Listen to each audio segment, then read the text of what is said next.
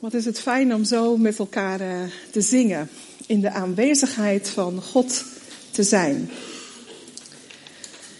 Er zijn soms van die momenten in je leven waarvan je, als je er later over hoort, mee geconfronteerd wordt, over leest, dat je denkt, ik was daar in de buurt. Ik weet nog precies waar ik was toen ik het hoorde en hoe ik het beleefde. Soms zijn het kleine dingen en soms zijn het hele grote dingen.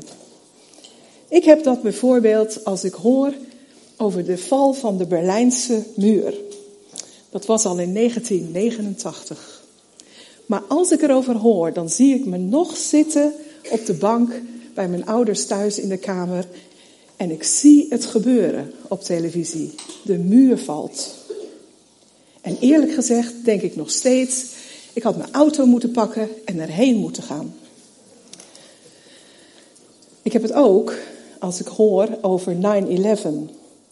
De aanslagen op de Twin Towers in New York. Ik was toen in de Verenigde Staten. Ik was daar voor een internationale vergadering van Wycliffe en we zaten met z'n allen in een kamer en ineens kwam het nieuws bij ons binnen. En ik zie nog de paniek, de angst, de, de vragen bij de collega's, mijn, vooral mijn Amerikaanse collega's, die, ja, ik kan het bijna niet beschrijven hoe bijzonder het was. En ik had geen idee wat de Twin Towers waren. Maar toch, als ik erover hoor, dan, dan voel ik het weer dat er iets heel bijzonders aan de gang was. Soms zijn het nare ervaringen, soms ook blijde ervaringen. Horen dat je geslaagd bent, dat je je rijbewijs hebt gehaald, dat je gedoopt bent, dat je gelukkig toch naar de volgende klas mocht, naar de volgende groep. Bij een geboorte van een baby, dat je overweldigd wordt door de natuur. En als we leven met God, dan kunnen er ook van die speciale momenten zijn. Waarvan je weet, als je er weer over denkt of over hoort, God was daar. Heel speciaal. Hij was daar heel speciaal aanwezig.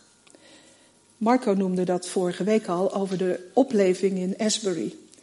En um, zo zijn er veel meer oplevingen en opwekkingen geweest. En als je mensen daarover hoort praten, dan denk je, ik had er ook wel willen zijn. Daar was God aanwezig. Daar sprak Hij. Je kunt zo'n ervaring ook hebben tijdens een conferentie als opwekking. Het is net even iets anders dan als je zelf met God leeft, als je thuis bent, of als je kring hebt met elkaar, of misschien wel in een kerkdienst. Alhoewel, als we zo met elkaar aanbidden, dan is het ook iets van God is hier. En ook in de Bijbel zijn er zulke momenten dat God heel dichtbij komt. En omdat ze in de Bijbel staan, zijn ze belangrijk voor ons om ervan te weten en om te ontdekken wat God tegen ons wil zeggen. Over zo'n moment willen we het vanmorgen hebben. We leven in de 40 dagen tijd, de lijdenstijd, de vaste tijd. En zoals we ons met, met advent voorbereiden op kerst, zo bereiden we ons nu voor op de stille week, op Goede Vrijdag en op Pasen. Vandaag is de tweede zondag van die tijd. Er komen nog vier zondagen, waarvan de laatste Palmzondag is. En dan komt de stille week, waarin ook de Goede Vrijdag is. En dan is het Pasen. Dan vieren we Pasen. Vandaag staan we stil eh, bij een gebeurtenis die gebeurde tussen dat Jezus voor het eerst tegen zijn discipelen zegt dat hij gaat lijden, dat hij zal sterven en dat hij zal opstaan. Na deze gebeurtenis zegt hij het nog een keer. Het is een bijzonder verhaal. En ik ga ervoor uit dat het in de Bijbel staat en aan ons gegeven is om er verwonderd over te zijn en van te leren. Het is zo'n gebeurtenis waarvan ik denk, daar had ik ook bij willen zijn. En dat is nou het bijzondere van God. Dat Hij ons door zijn woord veel wil laten weten en ervaren. Door zijn woord laat Hij door allerlei gebeurtenissen aan ons door te geven, weten dat Hij bij mensen wil zijn. Dat Hij bij mensen betrokken wil zijn. We gaan luisteren naar het verhaal in de Bijbel. We gaan door het Bijbelgedeelte heen en ontdekken wat er gebeurt en de rijkdom die daaruit spreekt. En aan het eind stel ik wat vragen. Er wordt in drie evangeliën over dit verhaal verteld. Marcus schrijft erover, Matthäus en Lucas. En elk van hen benadrukt iets bijzonders. Maar voor vanmorgen heb ik de teksten van die drie evangelisten bij elkaar gevoegd en er één verhaal van gemaakt. En naar die versie gaan we luisteren. Dus deze keer geen tekst op de beamer. U hoeft ook niet uw telefoon of uw Bijbel op te zoeken, maar we gaan luisteren. Luisteren naar wat er gebeurde. Jezus gaat met Petrus, Jacobus en Johannes de berg op. Petrus komt zelf nog aan het woord, maar probeer jezelf eens in te denken dat je bijvoorbeeld Jacobus bent of Johannes en het zo meemaakt. En dan aan jullie. Ongeveer acht dagen nadat hij dit had gezegd, ging hij met Petrus, Johannes en Jacobus de berg op om te bidden. Maar wat had Jezus dan gezegd? Laten we dan eerst eens kijken wat hiervoor gebeurde. Toen Jezus eens aan het bidden was en alleen de leerlingen bij hem waren, stelde hij hun de vraag: Wie zeggen de mensen dat ik ben? En de leerlingen antwoordden: Johannes de Doper, maar anderen zeggen Elia. En weer anderen beweren dat een van de oude profeten is opgestaan. Jezus zei tegen hen: En jullie? Wie zeggen jullie dat ik ben? En Petrus antwoordde: De door God gezonden Messias. Jezus gebood hun uitdrukkelijk dat tegen niemand te zeggen. Hij zei: De mensen zal, zal veel moeten lijden. En door de oudsten, de hoge priesters en de schriftgeleerden worden verworpen en gedood. Maar op de derde dag zal hij uit de dood worden opgewekt. En dan, ongeveer acht dagen nadat Jezus dit had gezegd, gebeurde het dat Jezus met Petrus, Johannes en Jacobus de berg op ging om te bidden. Terwijl hij aan het bidden was, veranderde de aanblik van zijn gezicht en werd zijn kleding stralend wit. Opeens stonden er twee mensen, of twee mannen, met hem te praten. Het waren Mozes en Elia, die in de hemelse luister verschenen waren. Ze spraken over zijn heengaan en de weg die hij in Jeruzalem zou voltooien. Petrus en de beide anderen waren in een diepe slaap gevallen. Toen ze ontwaakten, zagen ze de luister die Jezus omgaf en de twee mannen die bij hem stonden. Toen de mannen zich van hem wilden verwijderen, zei Petrus tegen Jezus: Meester, het is goed dat wij hier zijn. Laten we drie tenten maken: één voor u, één voor Mozes en één voor Elia. Maar hij wist niet wat hij zei. Terwijl hij nog aan het spreken was, kwam er een wolk aandrijven die hen overdekte. Toen de wolk hen omhulde, werden ze bang. Er klonk een stem uit de wolk die zei: Dit is mijn geliefde zoon. Luister naar hem. Toen de leerlingen dit hoorden, wierpen ze zich neer en verborgen uit angst hun gezicht. Jezus kwam dichterbij, raakte hen aan en zei: Sta op, jullie hoeven niet bang te zijn. Ze keken om zich heen en zagen opeens niemand meer, behalve Jezus die nog bij hen stond. En toen ze de berg afdwaalden, zei hij tegen hen dat ze aan niemand mochten vertellen wat ze hadden gezien, voordat de mensenzoon uit de dood zou zijn opgestaan. Ze namen zijn woorden ter harte, maar vroegen zich onder elkaar wel af wat hij bedoelde met deze opstanding uit de dood. En er kwam een grote menigte Jezus tegemoet. Dank jullie wel. Wat we horen en lezen over de verheerlijking op de berg gebeurde dus nadat Jezus en de leerlingen bij elkaar waren geweest. En Jezus hen de vraag had gesteld wie hij volgens de mensen was. En aan de leerlingen vroeg Jezus heel specifiek: En jullie? Wie zeggen jullie dat ik ben? En Petrus, wat is dat toch een bijzondere man? Hij had zijn woordje klaar en zegt: De door God gezonde Messias. Boom. Petrus zegt het zomaar en gooit het in de groep. Om het nog maar even heel duidelijk te maken. U bent de Messias. Petrus had misschien wel verwacht dat Jezus zou zeggen: Goed gezegd, Petrus. Je hebt het helemaal goed gedaan. Maar dan zegt je, helemaal goed gezegd, maar dan zegt Jezus, vertel het aan niemand. Hij vertelt dat hij zal gaan lijden, dat hij weer op zal staan, dat hij weer zal leven. En dat noemen we wel de eerste aankondiging van het lijden. En dan is er een rusttijd van enkele dagen. De ene evangelist zegt dat het zes dagen waren, de andere zegt dat het acht dagen waren.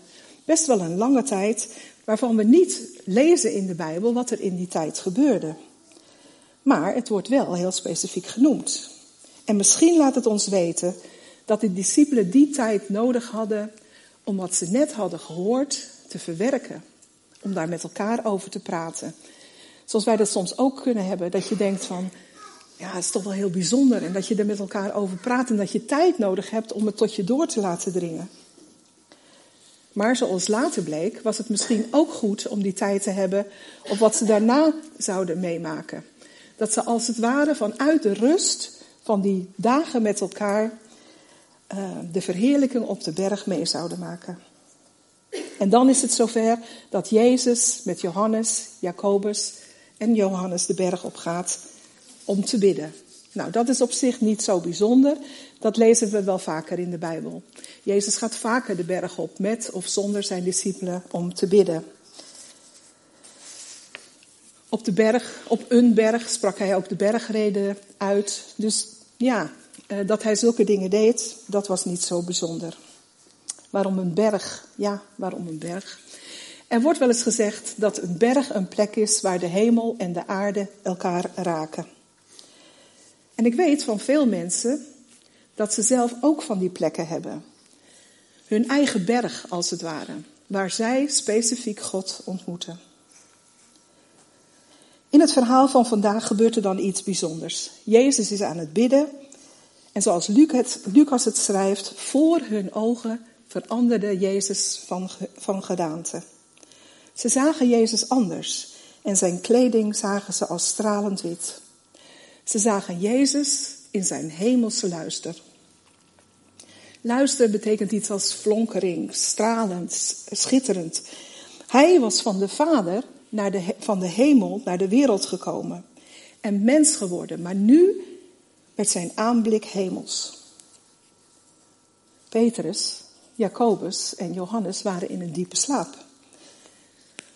Maar toen ze wakker werden, zagen ze Jezus en Mozes en Elia op de berg staan.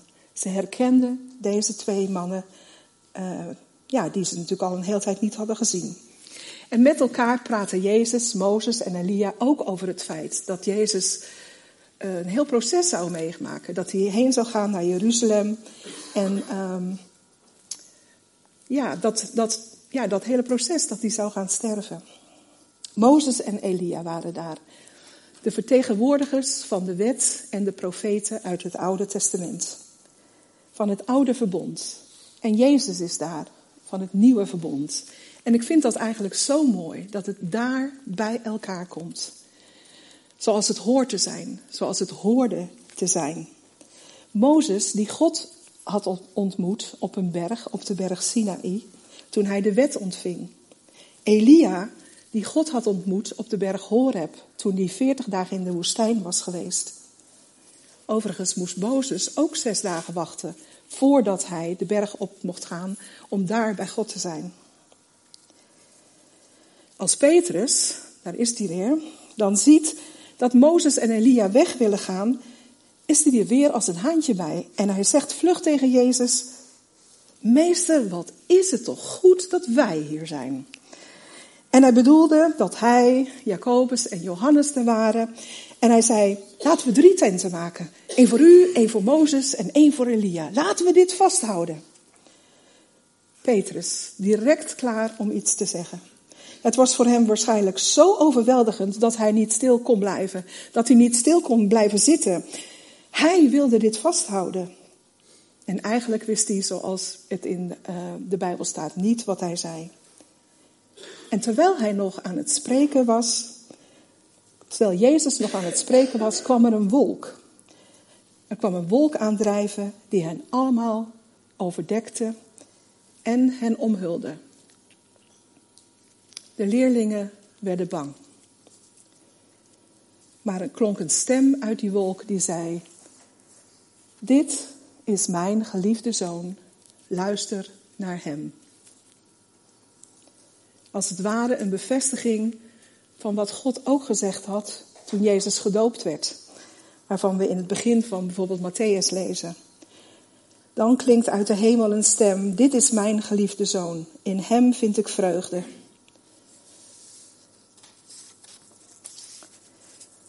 Toen de leerlingen God hoorden spreken, wierpen ze zich neer en verborgen uit angst hun gezicht. Dachten ze niet aan dat het gewoon God was die daar was, waar ze niet bang voor hoefden te zijn. God was toch eerder in een wolk verschenen op de berg toen de wet werd gegeven. Een wolk leidde het volk door de woestijn. Dat kunnen we nu natuurlijk makkelijk zeggen. Maar op zo'n moment, ik denk op zo'n moment, weet je gewoon niet wat je moet denken. En ik kan me voorstellen dat ze bang werden. Misschien hebben de leerlingen er later nog wel over, nagedacht. Dat God in een wolk kan verschijnen. Dat hij ons kan omhullen. Het kan ook zijn dat ze er later aan terugdachten toen een wolk kwam om Jezus op te nemen bij de hemelvaart.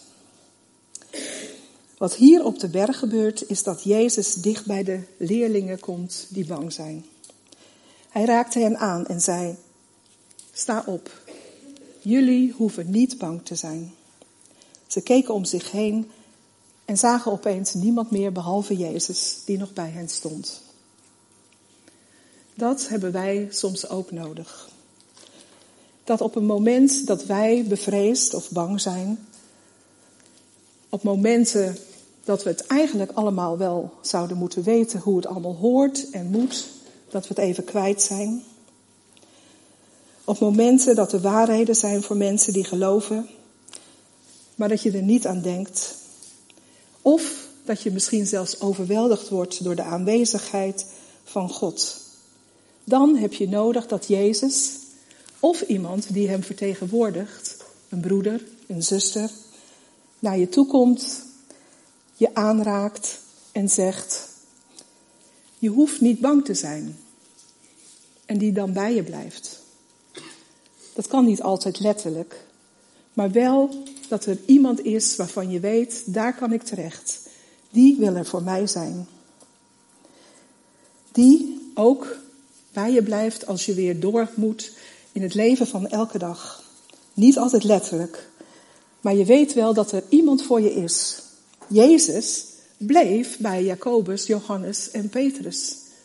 Hij hield hen bij elkaar. En Lucas schrijft dat ze pas de volgende dag de berg afdaalden. Ze hadden dus tijd met elkaar om die ontmoeting, dat God had gezegd, luister naar hem, om dat met elkaar te bespreken, om daar over, zich over te verwonderen, om de vragen misschien te stellen die ze aan Jezus hadden. Ze hadden tijd met elkaar. En dan de volgende dag, als ze de berg afgaan, zei Jezus dat ze aan nog aan niemand mochten vertellen wat ze hadden gezien. Niet voordat de mensenzoon, voordat hij zou zijn opgestaan uit de dood. De leerlingen namen die woorden ter harte maar vroegen zich onder elkaar wel af wat hij bedoelde met de opstanding uit de dood. En niet veel later komt dan de tweede aankondiging van het lijden. De mensenzoon wordt uitgeleverd aan de mensen. Die zullen hem doden, maar drie dagen na zijn dood zal hij opstaan. Eerder vanmorgen in het begin had ik het over die gebeurtenissen die je bij kunnen blijven. Van die speciale momenten. Dit was zo'n gebeurtenis en dan wordt de drie leerlingen opgedragen om wat ze hadden meegemaakt nog aan niemand te vertellen. Nog niet. Herken je dat? Dat je soms dingen meemaakt, ook met God of op andere manieren, maar speciaal van die dingen dat als je met God leeft, dat er iets is wat je nog niet aan iemand anders kan vertellen, omdat het kwetsbaar is, omdat het je kwetsbaar maakt. Maar tegelijkertijd weet je, God was bij me. En, en misschien kun je het op dat moment in, de, in eerste instantie alleen maar uitdragen. Laten zien dat God bij jou was en dat God met jou wil bespreken. Ze moeten eerst iets van jezelf worden. Je moet ze als het ware intern maken. Petrus heeft er later ook pas over gesproken. We weten niet precies wanneer allemaal. Maar in de tweede Petrus, eh, in 2 Petrus schrijft hij, en ik lees het deze keer uit de Bijbel in de gewone taal. Ik en de andere apostelen hebben jullie verteld wat er zal gebeuren. Onze Heer Jezus Christus zal met hemelse macht op aarde komen. Dat is beslist geen sprookje.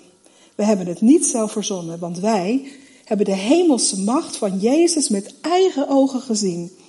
Dat was toen we met hem op de heilige berg waren. Hij kreeg toen alle eer en macht van God de Vader, die zelf machtig is en alle eer verdient. Wij hoorden daar de stem van God. Hij zei vanuit de hemel over Jezus, Jij alleen bent mijn zoon. Mijn geliefde, mijn liefde voor jou is groot. We weten dat de profeten de waarheid gesproken hebben. En door wat er op de berg gebeurd is, weten we dat helemaal zeker. Ook wij mogen dat helemaal zeker weten. Ons verhaal van vandaag eindigt met: Er kwam een grote menigte Jezus tegemoet. Je zou kunnen zeggen, ze zijn weer met beide benen op aarde. Het gewone werk begon weer. Hij en de leerlingen zijn weer op hun eigen plek. Een plek waar alles zo gewoon lijkt.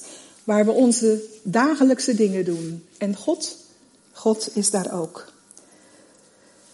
Wat kunnen wij, behalve ons verwonderen met een verhaal als de verheerlijking op de berg? In ik ontdekte terwijl ik dit aan het voorbereiden was, dat er allerlei vragen bij mij opkwamen. En de antwoorden op die vragen zullen bepalen wat ik met dit verhaal kan. Of wil, wat ik ga doen met het verhaal. En die keuze hebben we allemaal. Wij hebben de keuze om datgene wat we in Gods woord ontdekken, om te bepalen wat we daarmee kunnen doen. Wat we daarmee moeten doen, wat we daarmee mogen doen. En daarbij hebben we elkaar nodig. Ik stel de vragen maar gewoon. En eerlijk gezegd met de hoop dat je er één of enkele voor jezelf ook wilt beantwoorden. Of met anderen bespreekt. Wat zeggen wij als aan ons gevraagd wordt wie Jezus is? Waar is onze berg? Waar ontmoeten wij God? Kennen we de reactie van ook wel eens dingen willen vasthouden, zoals Petrus tenten wilde neerzetten. Worden wij wel eens bang, bevreesd als we dicht bij God zijn? Nemen we de tijd om ons voor te bereiden op een ontmoeting met God? Hoe dragen we in de praktijk van alle dag uit wat we in de ontmoeting met God meemaken? Wat betekent luister naar Hem voor ons? Luister naar Hem was het thema voor vandaag. God zei op de berg, dit is mijn geliefde zoon. Luister naar Hem. Laat Jezus je aanraken en luister naar Hem als je bij Hem bent, als je je vragen aan Hem stelt en Hij raakt je aan. Hij zegt, ik ben bij je. Wees niet bevreesd. Amen. Zullen we bidden? We danken u wel, Heere God, voor uw woord, waarin we zo'n bijzondere gebeurtenis ook mochten lezen. Dat ze ook opgeschreven zijn. Niet alleen de dingen ja, die gewoon zijn en die we zo makkelijk kunnen begrijpen. En ik wil u bidden, Heere God, dat u en ieder van ons wil helpen om met deze woorden verder te gaan vragen aan onszelf te stellen en daar een antwoord op te vinden. Niet om zomaar antwoorden op vragen te hebben, maar om u beter te leren kennen. Om beter naar u te kunnen luisteren en te horen wat u in ons leven wil doen. Wilt u ons helpen om naar u te luisteren? Wilt u ons helpen om ook naar elkaar te, te luisteren als we met elkaar over u spreken? En dank u wel dat we dat in alle vrijheid mogen doen. Amen.